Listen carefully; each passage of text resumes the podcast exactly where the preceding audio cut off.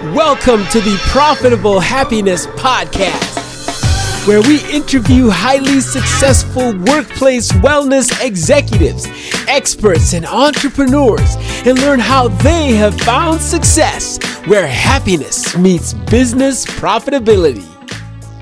Hello, everyone. This is Dr. Pillay with the Profitable Happiness Podcast, and it's my pleasure to introduce you to Christine Carter, PhD. Christine, you are a best selling author, a sociologist, a happiness and productivity expert, uh, the author of several books um you know the sweet spot raising happiness but it seems to me like the the one resume point that I really want to hear more about is the mom thing. You are the mom. tell us tell us all about how you became Christine Carter, the mom and the happiness and productivity expert. Uh, actually, my career as a happiness and productivity expert really began when I was pregnant with my oldest. So I right now I have four teenagers, um, but just so way back 20 years ago mm-hmm. um, when I first found myself self pregnant, or I, I actually know how it happened. So I got pregnant on purpose. um, I, you know, I come from a really long line of anxious um, parents, anxious women in particular, and um, kind of overachieving, perfectionistic. And I thought, you know what? I'm going to be a mom. I am in the, the, the anxiety ends here, right? Yeah, I'm going to yeah. figure out a way to raise uh, my children that in which I'm not so anxious all the time and mm-hmm. in which they aren't anxious. And actually, I read a study when I was pregnant about um, about rats, and um, they were breeding some rats to be really anxious genetically, mm-hmm. and mm-hmm. breeding other rats to be really calm um, genetically, and just like resilient rats and stressed yeah. out rats. Mm-hmm. And they took the the rats that were bred to be resilient and calm mm-hmm. and um, and had and in, and and put those fetuses in the rats that were anxious and stressed out. Wow. And um, and what they found is that the genetically calm rats became mm-hmm. anxious and vice versa. So I thought, you know, this is this is both good news and bad news, right? Yeah. I might be bre- like genetically anxious, mm-hmm. you know, but if I can just calm myself down, like this is something that I'm in control. I can't control what genes I pass on to my kids, mm-hmm, but I mm-hmm. can control the behaviors that um, seem to be a greater influence on anxiety. Anyway, that's a long-winded way of saying how I became interested in um, in all this and became a happiness expert. Well, you know, you you also talk about being a personal growth junkie. Um, yeah. you know, and, and you and you love to teach you know what you feel you need to learn so so besides yeah. the the rat story which i love by the way um were there other events in your early development and in, in your life that sort of put you on this path uh, to growth and and to to teaching this kind of a, a topic mm-hmm. yeah you know every single time i struggle with anything I um, I turn to the research to look about what like what we know. This is what I love so much about my job. Like I figure out where I'm stuck or um, the, my where my clients are stuck uh, mm-hmm. and now, you know, and um, and then I look at all the great emerging research around it and figure out, okay, how do we make this work for us? Like mm-hmm. we know so much mm-hmm. about well-being, but uh, we're a little bit less good about translating it into our actual everyday behavior, integrating it into our lives. And so mm-hmm. for for me, you know, I I began by solving my own problems. yeah. And and frankly, that's probably one of the best ways to do it because it's from our own struggles that we sort of discover the world and then help others discover the world, right? Um, exactly. Um, I love the the focus on on research. So many people uh, talk about these these things based on their life story or the way they feel about happiness or you know wellness and they leave out a chunk of research that really is the science behind what's happening, right? Um, you know, mm-hmm. you you found yourself in the middle of of this focus on research. How did it? How did you f- decide to focus on the parenting and the mom aspect, um, the children aspect of of of well being? How did how did you arrive at that? Oh, I actually didn't start off with that, but then when I got pregnant, I was um, I I just thought, okay, there's all this great research around positive psychology. Mm-hmm. I I'm I'm looking at it from a sociological perspective. There was nobody doing that, mm-hmm. and um and so that's how that's why I wrote Raising Happiness. I was translating what I was already doing with corporations to you know my own personal parenting and like yeah. helping all the other parents too. And it actually sort of started that way. My oldest um was in kindergarten when I wrote that book, actually. And it was like I was teaching all the other moms uh, mm-hmm. or parents that were at pickup, those kinds of things. And then, you know, I kind of continued my life working with corporations and wrote The Sweet Spot. And then all my kids became teenagers. And the book that is coming out um, soon is called The New Adolescence, which is very sociological again. So mm-hmm. I'm, um, I'm looking at what's totally different in today's day and age mm-hmm. about teenage being a teenager and adolescence but also i'm just like teaching myself what i need to know yeah right yeah. i got four teenagers there's mm-hmm. a lot to figure out the world is completely different yes. than it was when i was a teenager so it, i'm i'm still applying basically all the same science not all exactly but all the science related to well-being to these different arenas. So mm-hmm. you could be a corporate leader or you could be a teenager and there's the things that we know about well-being are important. Are, are similar across the board, right? they tend to be, yeah. Whether you're a leader or a teenager, you got some similar problems, right? you do, typically.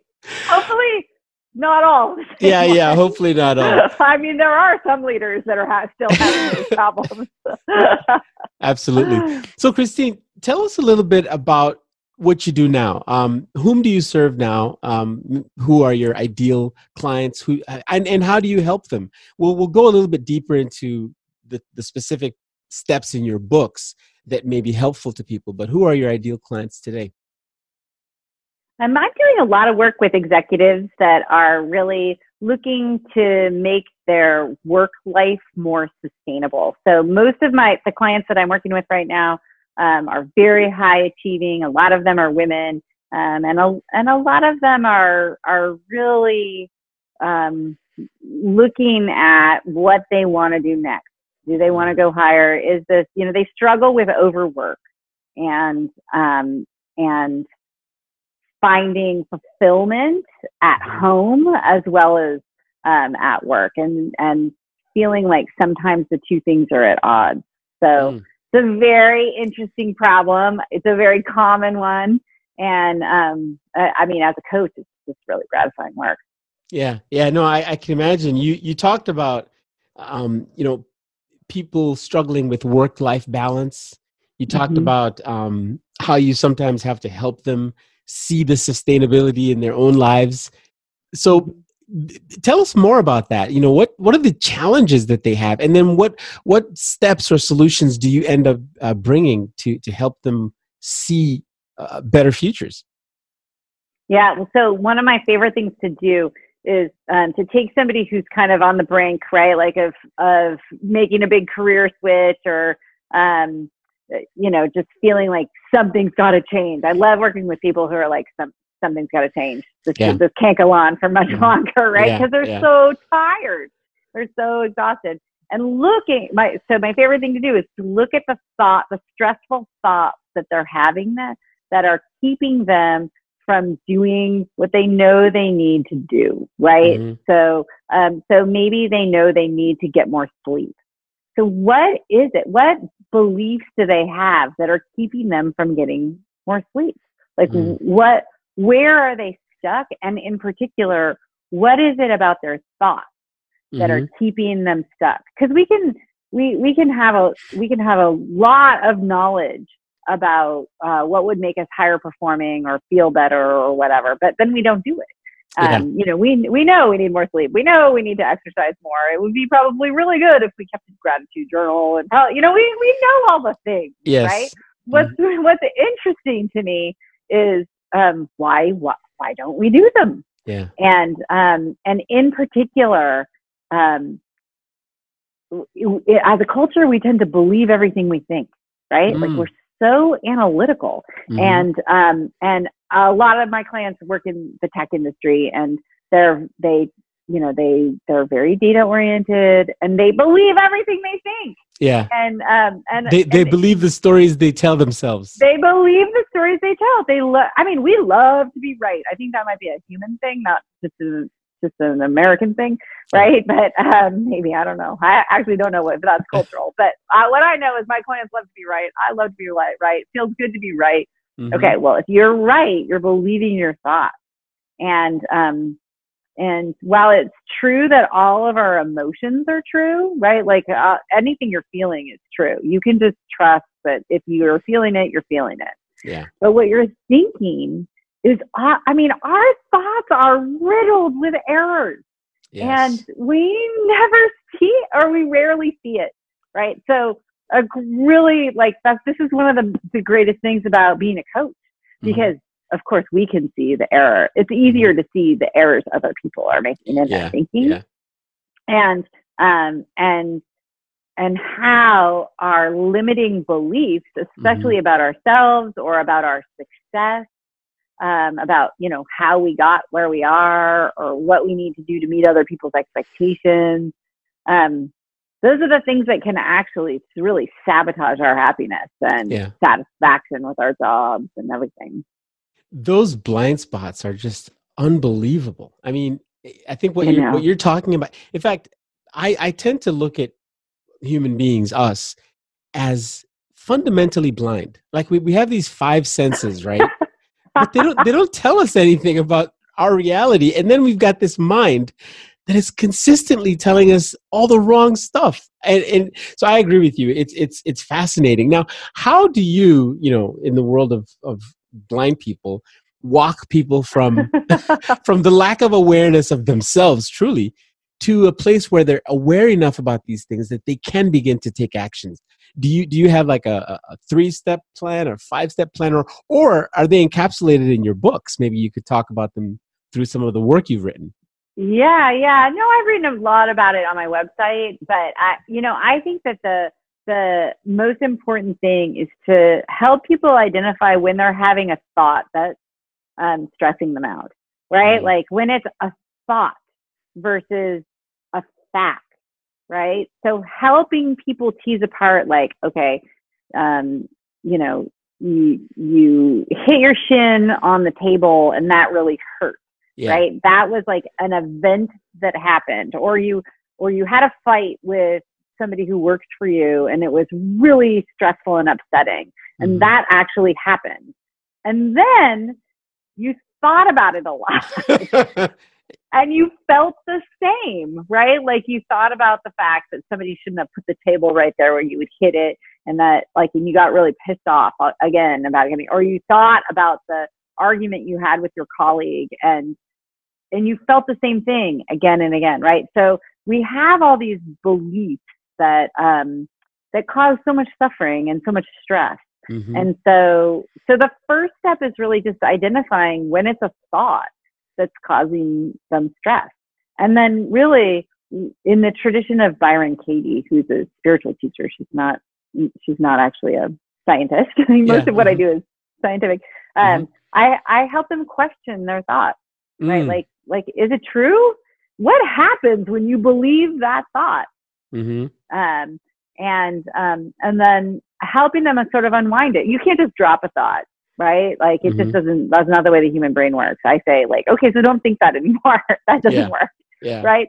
But helping them replace it with some a thought that's um, not self sabotaging, that is more true, actually, Mhm. um, that is less stressful, can then bring a lot of relief and sort of open up new patterns of behavior. Mhm.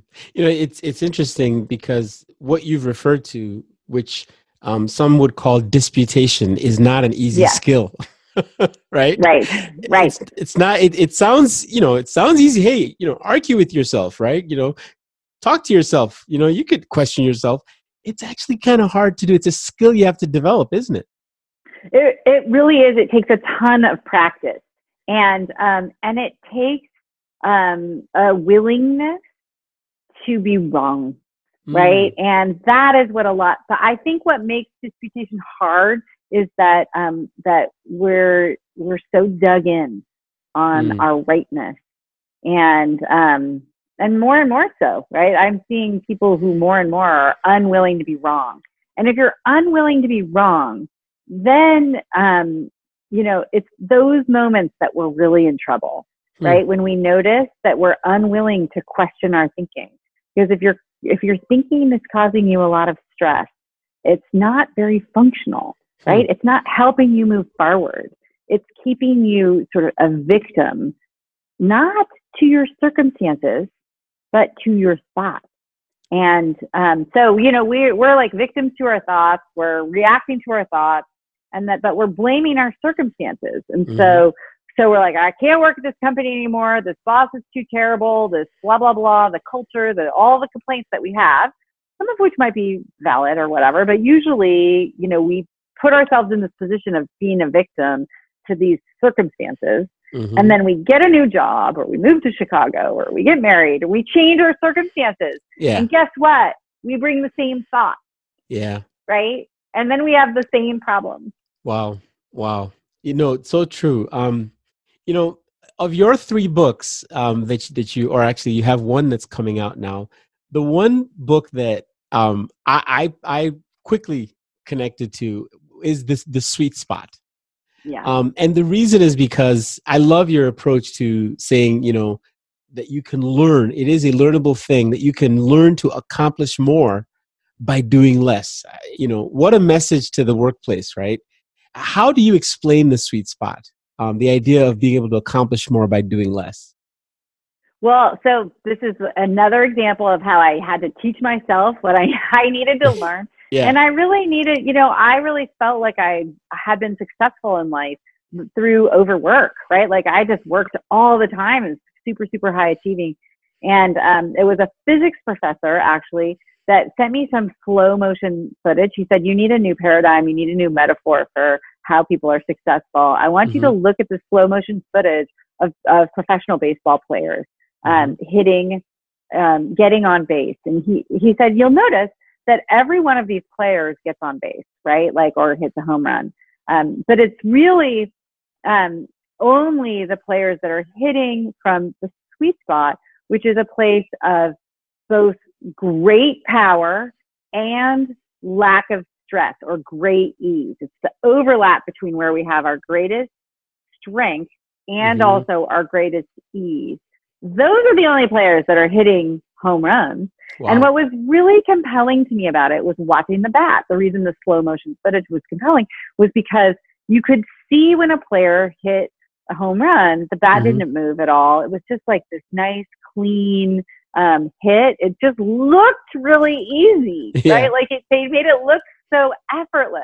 Mhm, mhm. And um, but when you watch the professional player get on base, they were still succeeding in their own way. But the Mhm. bat moves quite a bit, and with um, oftentimes the bat will break, right? Like a, with a wood bat, or a player will become injured because there's so much strain. And those players never hit a home run. It is physically impossible to hit a home run Mhm. when there's so much stress on the bat, when you're outside of your sweet spot. Mhm. So I thought, okay, this is really about accessing our effortless power. I grew up and, you know, entered middle age always making a very powerful effort. But Mhm. my bat was starting to break, right? It was splintering. My body was breaking down. It just like there was too much stress. Mhm. And so it, it was really a move for me personally. And now it is like helping my clients move from always making that really powerful effort Mhm. to being able to access your effortless power. Wow. You know, uh, d- d- do you play ping pong by any chance? That's so funny. I do play a little Do bit you of play? Okay, all right. because So I have teenagers. We have a ping pong table. yeah, you have a ping pong. Okay, there's a great analogy that just so lines up with what you're saying. Like in ping pong, right? You know, there's that perfect ball that comes to you at a specific angle where you can smash it. Okay, Yeah, yeah, like if yeah. it's if it's too low, you have to curve it. Um, if it's if it's to an angle, you know, it's all curves. But if it's at a certain angle, you can just really put all your effort into it, right? yeah. and and I have this this recurring dream sometimes where the ball gets to that perfect thing and I swing and miss. and and it's always because the reason I'm missing is because of all the effort I'm putting into it. It's not easy. It's all the stress, as you say. So, you know, I just connect with that analogy so much. The, the idea that sometimes you can try too hard. Right, right. And the, the other gratifying thing about ping pong is like you can feel that sweet spot. Like it actually makes such a satisfying sound, mm-hmm. right? Like mm-hmm. when you've got mm-hmm. that like that nice I think that's why they call it ping pong, right? like the nice little pong sound. Yeah, yeah, yeah. right? Like it is it, it's something that resonates that we know to be true, but that in our culture today, we really we don't celebrate effortless power. Mm. Right? Like we say, oh, he made it look so easy. Oh, she makes everything look easy. But but we're not really acknowledging that um what it takes to be in that sweet spot. We're like, okay, if you just stick your nose to the grindstone and work work harder than everyone else, um, then then that's how you succeed. And it's just not true. Yeah, it's no, th- not true. This idea that you've you've got of effortless power, I think, is a classic. Um, now, along with your other uh, more parenting focused classics, such as um, you know the, the, the Raising Happiness book, and now the New Adolescence adolescence, right? Yeah. Yeah. see, I, yeah. see, I have to get my African accent out of the way sometimes. The new adolescence. Okay. The new adolescence. Tell us more about that. Because, you know, this is really about raising happy and successful teens. Uh, what's your, your viewpoint on that? Okay. So here's my viewpoint on this. Mm-hmm. if you've got teenagers, most of us, um, most of us parents really need to take our parenting game up quite a bit, right? Mm. So this world that these teenagers are growing up in mm-hmm. and um, and are soon to be in the workplace is really different. The rate of change, you know, change is the world is changing at a faster and faster rate, and we our our social structures, like our families and our parenting, has not kept up. Mm-hmm. And so um, we are really looking at a tsunami of mental illness um, coming our way. Right? It is like we are looking at higher levels of clinical levels of anxiety, depression, suicidality, um, really than we've ever seen before in our young people. Mm-hmm. Um, and you know, in in all people, the suicide rate is um, high, as high as it was in the depression. Right? It's yeah, it's, yeah. it's, it's it's it's high. Right? So um, that's the bad news. The good news is that um, that I really feel like we understand what is happening. Mm, is it related um, to technology? You know, I, I have a, a lot of it. A feeling, yeah, yeah, a, yeah. With the fast-paced lifestyle and, and technology that we live today. Mm-hmm. Mm. It's. I mean, I'll, yes, I think a lot of it is. Um, it ha- relates to social media and and being um, for teenagers especially constantly comparing themselves to everybody mm. else feeling like everybody else has you know got more game than they yeah. they have you know so so social status is more salient for adolescents than it is for adults uh, although i think most adults feel and understand um, how bad it can feel to feel like you're losing status mm-hmm. and actually what we know from um, research on all primates, including, including humans, um, is that you know it's very stressful to be low status. Um, mm-hmm. It's even more stressful to feel like you're losing status. Wow. Um, and so, so, so that's certainly playing into it. I mean, a lot of it, a lot of the um, depression and suicidality can actually be explained by lack of sleep.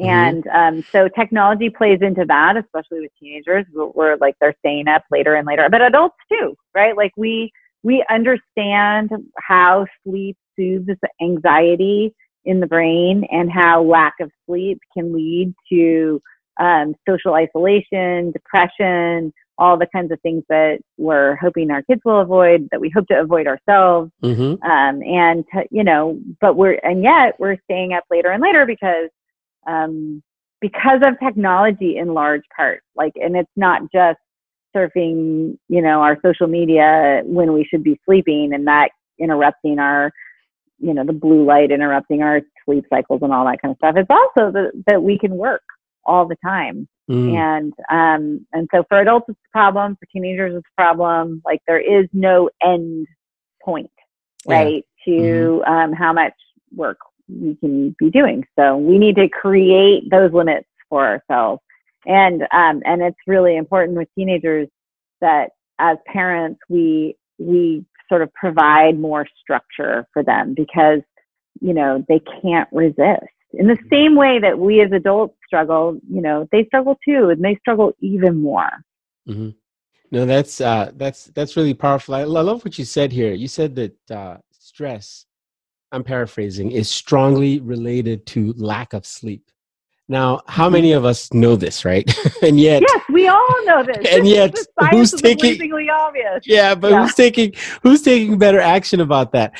Um, do you have any specific, maybe small nuggets of advice for how people can take these things they know and really, really, truly begin to get on a journey path toward, you know, you know, sustainable happiness, if you will, through these actions like sleeping better or you know less technology and things like that. Do you have any small pieces of advice we could you could share from your books? Yeah. So to go back to what we were talking about a minute ago I, I think one of the most powerful things that we can do if you notice that you're not getting enough sleep is ask yourself what you believe strongly um, that is hindering your sleep really. So um, you you may find that you believe that you are too busy to take breaks during the day, for mm-hmm. example, mm-hmm. or um, to stop, you know, working at, you know, after dinner or whatever, whatever mm-hmm. it might be. You might have beliefs that in order to be successful, that's what you need to do.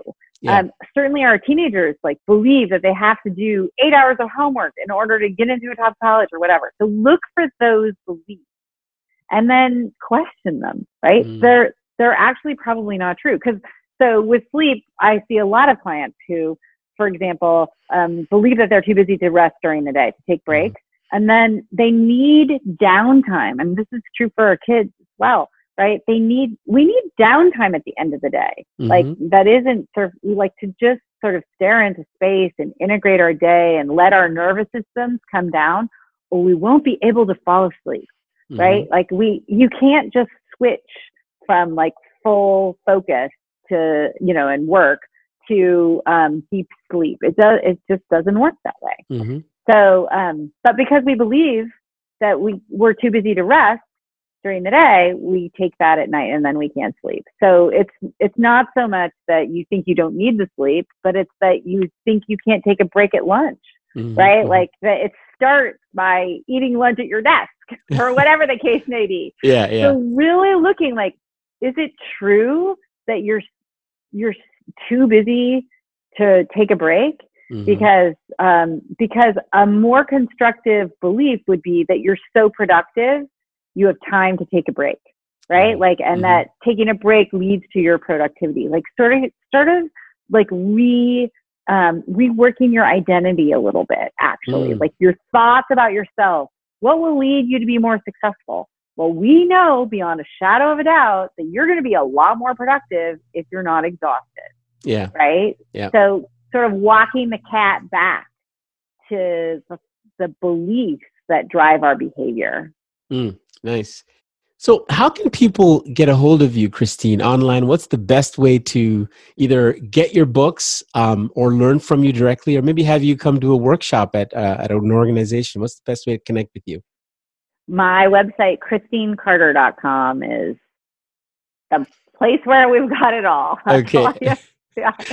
Um, as well as well as your your LinkedIn page here that I'm looking at at the moment. I know. I kind of hope that's updated. I haven't been on LinkedIn in so long, but yeah. I have somebody who might who might be updating it for me. I don't know.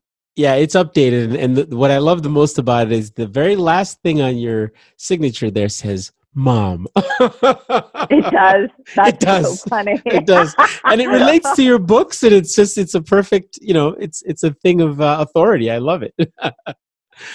so it's true.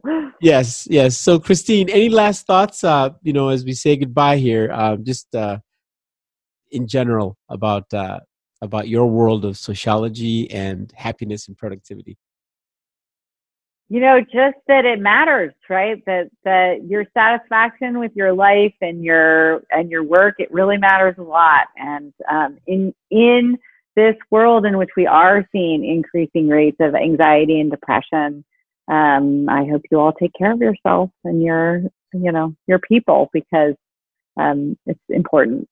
It really is. Thank you so much, Dr. Christine, for being on our show. It's been a pleasure. Oh, thank you for having me. So much fun. All right. Thanks for tuning in to the Profitable Happiness Podcast. For more episodes, visit drpele.com. And remember, get happy first and success will follow.